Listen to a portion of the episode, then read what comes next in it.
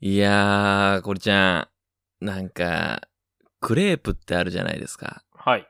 クレープね。スイーツの。いやクレープってあれなん、なんなんだろうね。どういうことなんかさ、あのーまあ、ほんのりこう、甘い生地にさ、クリームとか、まあ、フルーツとかなんか乗っけて巻いてる、巻いてるやつじゃん。あれ。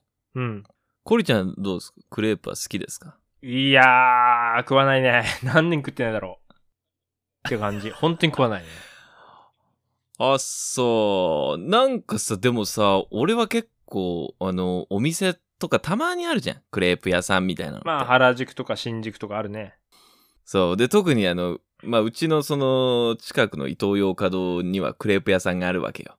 んで、入ったらすぐのところにあって、いつもさ、美味しそうな香りな、香りがするんだよね。うんうんうん。で、クレープ屋さん見かけるたんびにこう、ああ、クレープ食べたいなーってこう、いつもなんの。ただクレープってさ、その、どのタイミングで食べていいかさ、なんとも言えなくないああ、わかるわかる。なんだろう、これ食べたら、お昼とか夕飯とか食えなくなりそうみたいなぐらいのちょいとしたボリュームもあるじゃうん。結構ね、カロリーも高いし。ん。ね。だからさ、まあ、タイミングが難しいなと思って、普段まあ、俺もあんま食べないんだけど、年に一回はね、やっぱりそう、クレープ食べたい欲に負けて、で、買って食べるんだけど、まあ、毎回びっくりすんのね。あの、全然思ったほどうまくねえなっていう。うん。ちょっと見た目がね、 楽しそうだからね。 焼いてる感じとかね。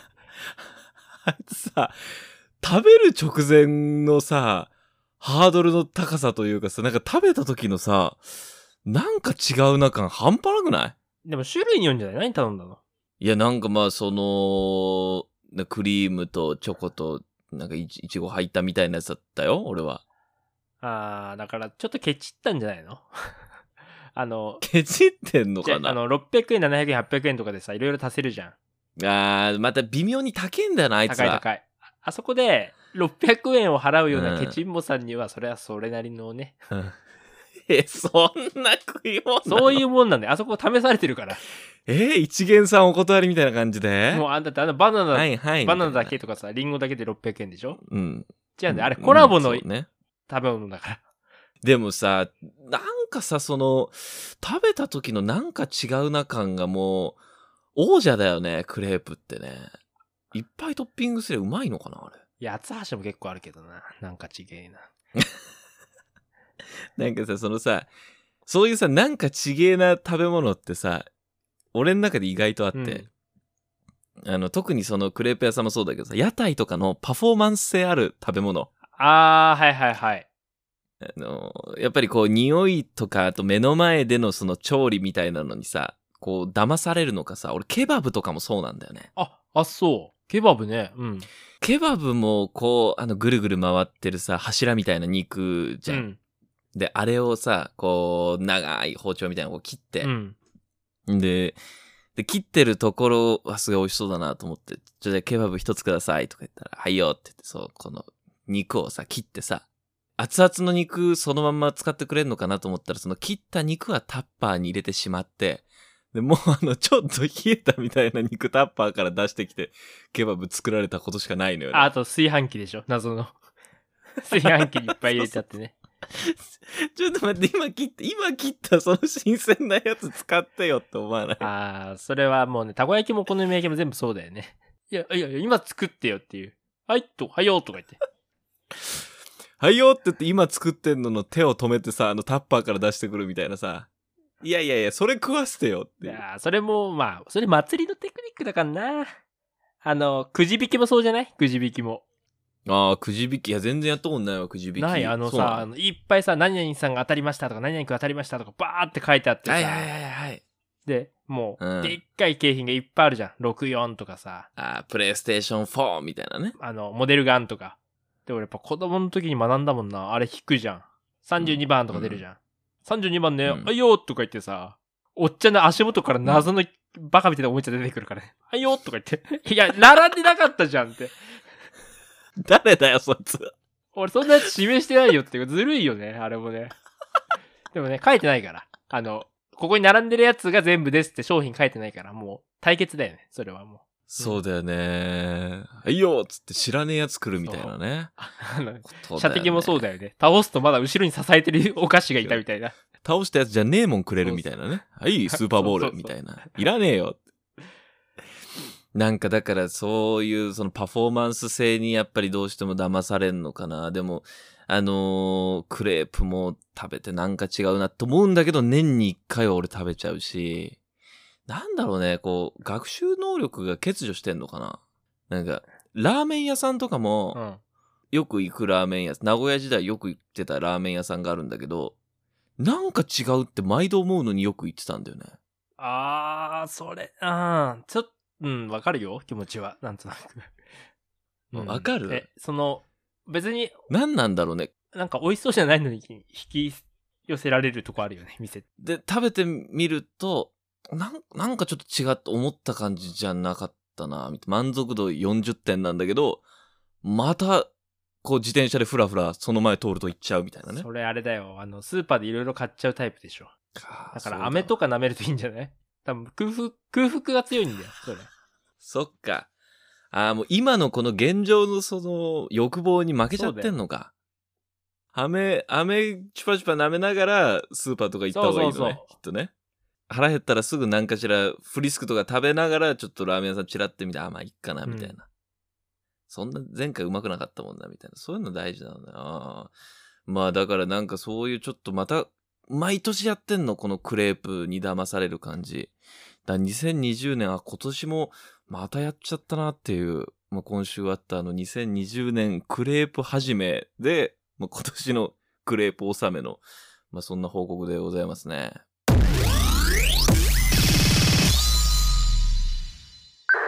この番組は平成という時代から未だにいまいち抜け出せていないラジオ DJ と放送作家の男2人が令和での生き方を考える会議のまあなんか議事録みたいなやつである。ということで、令和の作戦会議 DJ の俊一郎と、放送作家のコリちゃんです。お願いします。よろしくお願いします。お願いしますまあ、ぜひとも、このポッドキャストも、なんか、なんか違うんだけどなって思った方も、えー何度も聞いてもらえればね、えー嬉しいなと思っておりますよ。そうだね。えーそしてこの番組はですね、えー令和にまつわる、まあ、生き方をどうしたらいいのかとか、こんな話題あったよ、こんなニュースあったよっていうのを僕ら二人が一個ずつ持ってきて、ああでもない、こうでもない、語る、そんな番組になっております。今回は、えーどっちから先行きますかじゃあ、僕からいきますね。ゴリちゃんの議題から行きましょう。よろしくお願いします。お願いします。えー僕が持ってきたのは、2020年7月9日の女性セブンです。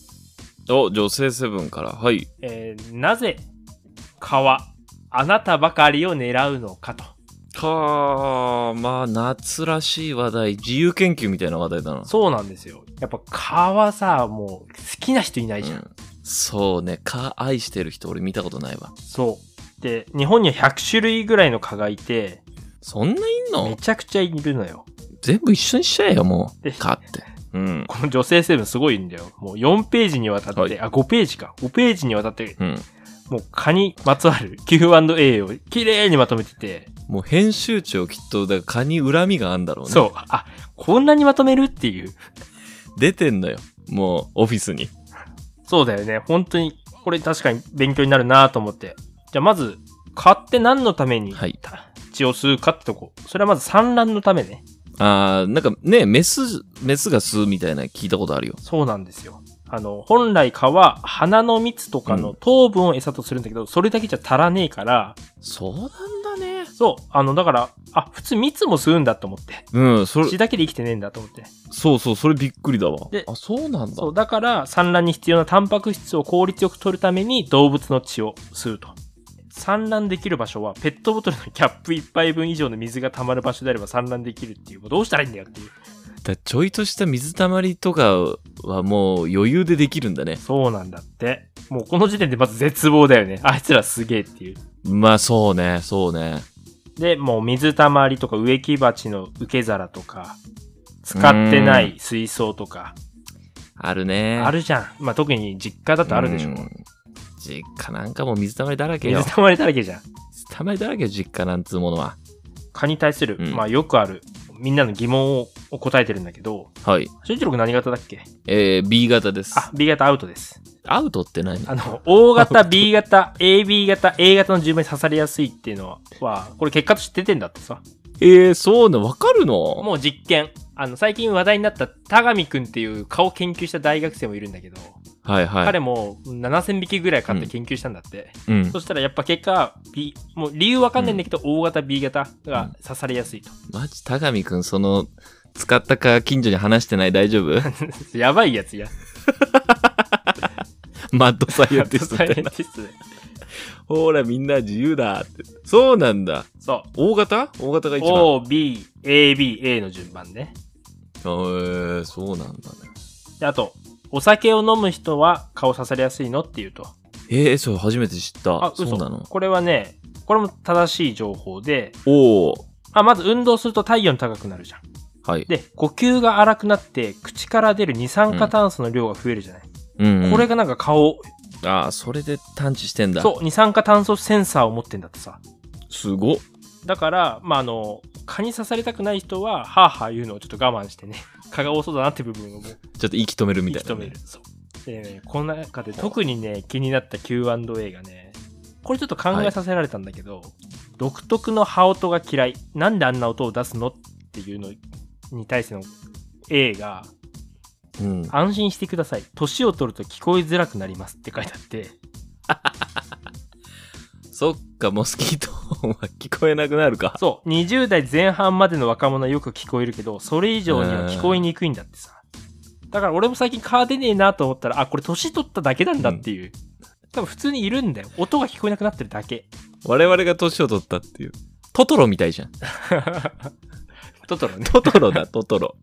大人になっちまったな。み皆さんあの気をつけてください。あの、清潔にしているから蚊が出てないっていうだけじゃないかもしれない。あなたが年を取ってるだけだだからっていう。年取って出す二酸化炭素の量も減ってるかもしんないね。あ、そう、そう。あと、さらにね、これも、年を取ると痒みを感じにくくなるって本当って、えー、そうなのこれね、刺された経験が多い人ほど年とともに痒みを感じにくくなるって。おう。なんかね、刺された時のアレルギー反応って、これアレルギーの反応してるからさ、徐々にやっぱりその蚊にいっぱい刺された人は、うん。もう全然へっちゃらになってって、あの、感じにくくなる。だから子供の時は痒いんだけど、大人になるとあんまりね、うんあと、あれも多分ね、あの、痒みに対して、 あの、鈍感になってるからと思うんだけど、まあ、そうそう、感覚自体も。そっか。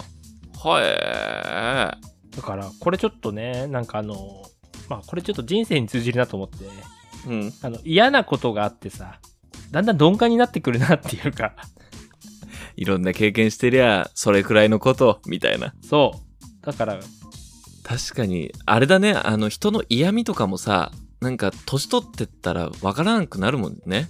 わからなくなるじゃん。あの、SNS とかのさ、悪口とかもさ、うん。逆にあの、鈍い方人ほどさ、ちょっとあの、危ないって思った方がいいんかなっていう気もする、ちょっと。そうですね、確かにね、人生と一緒だな。そう。俊一郎君、こういうなんか害虫とか全然平気なのなんか、いやいや、都会だから住んでるとこ今が年まあでも確かに今年はね、2回ぐらいね、夜、蚊と戦ったね。あ、戦った。戦ったんだけど、すごいなんかあの、めちゃめちゃ今蚊に効くスプレーがあって、うん。 1日1回だけなんだけど、1回プシュってするともうあの、寄ってこないみたいな。そういうのがあ、ああいうの聞今あくるんかだ。ら、それでめっちゃ効いた。聞くんだねああとなんかこれ書いてあったんだけど蚊に刺されにくい格好もあんだって白とか淡い色のダボっとした服で露出は控えめがおすすめってなんとなくわかるようなことなんだけどまあそうだね、うん。でもあの黒い帽子とか黒い服は顔結構吸い寄せちゃうからやめた方がいいんだってさ、そうなんだ。うんまあ、フェスとか行くねまあ今年は厳しいかもしれないけどそういう夏とか行く時は、まあ白い系の服がいいんだってさなるほど。白系の格好で、あんまハーハーせず。だマスクなんかいいかもしんないね、もしかするとね。あそれ確かにあマスクは刺されにくくなってるだろうね、確かになそうだよね、多分ね。うん。あと、まあ、年を取るっていうのは一番、 そう煩わしい思いしなくて済むっていうことね。そう。ということで、あの、今回は、あの、蚊についてね、あの、いっぱい、この女性成分からうん。紹介したんですけれども、うんまあ、あの、皆さんもね、ちょっと蚊に刺されないっていう対策をすると同時に、うん。まあ、蚊に対してちょっと鈍感になってたら、ちょっとったサインかもしれないので、ちょっと気をつけていただければと思います。以上です。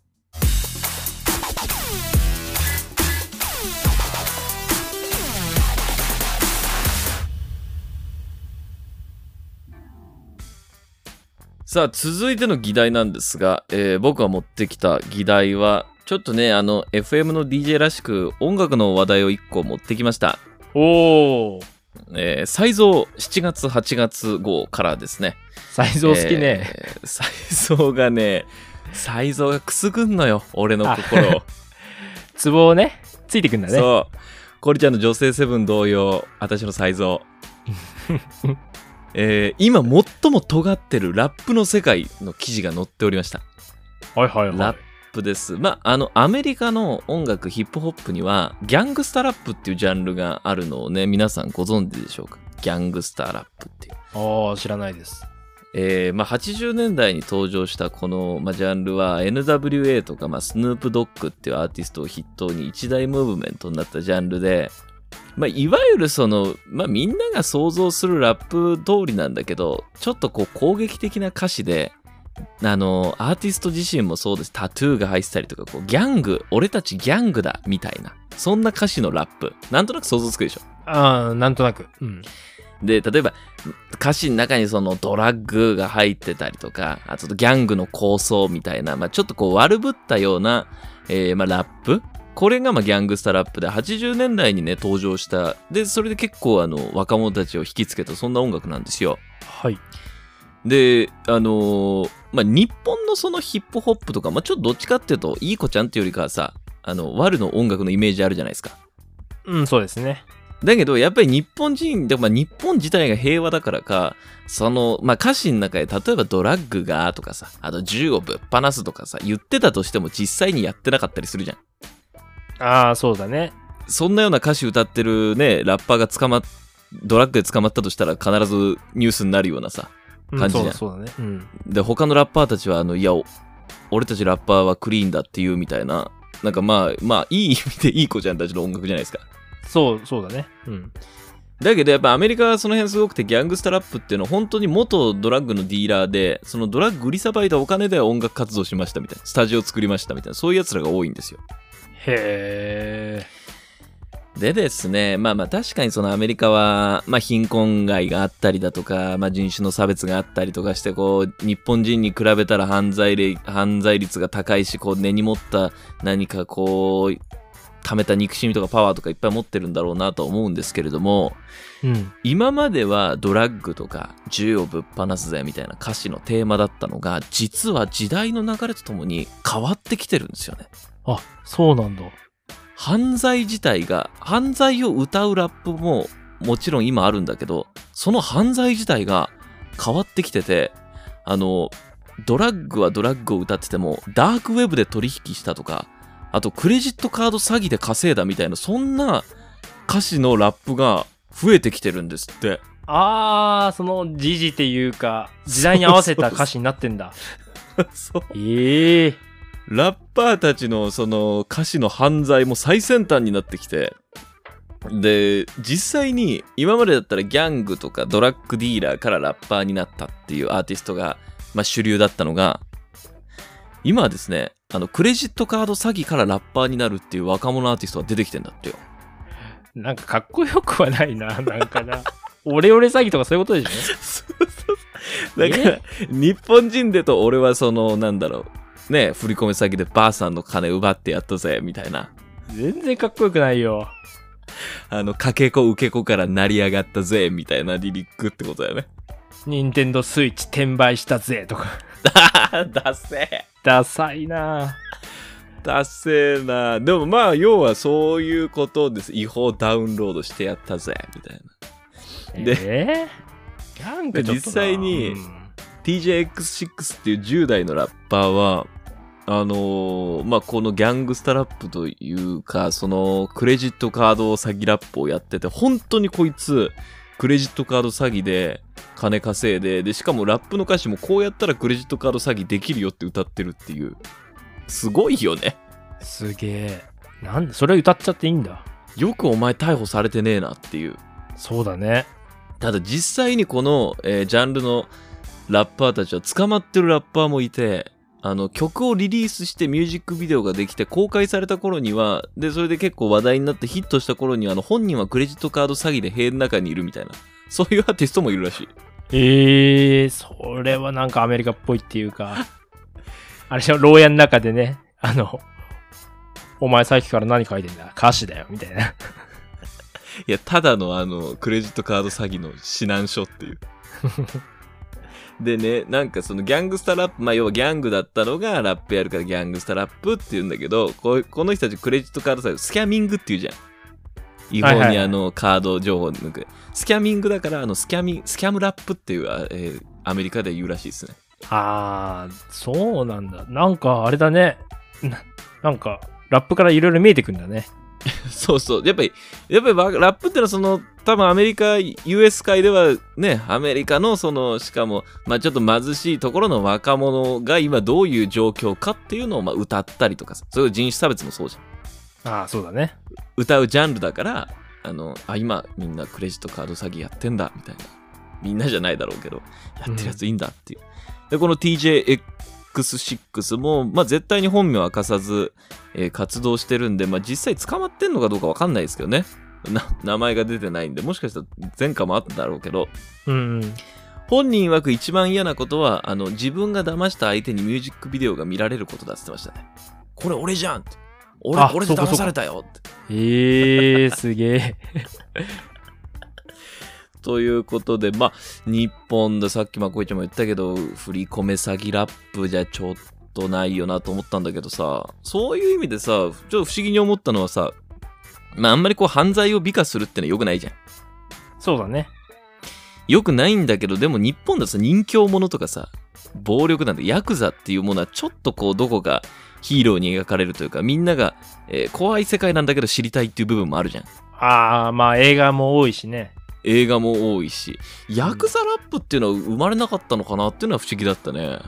そうだね。確かにな。ヤクザラップか。うん。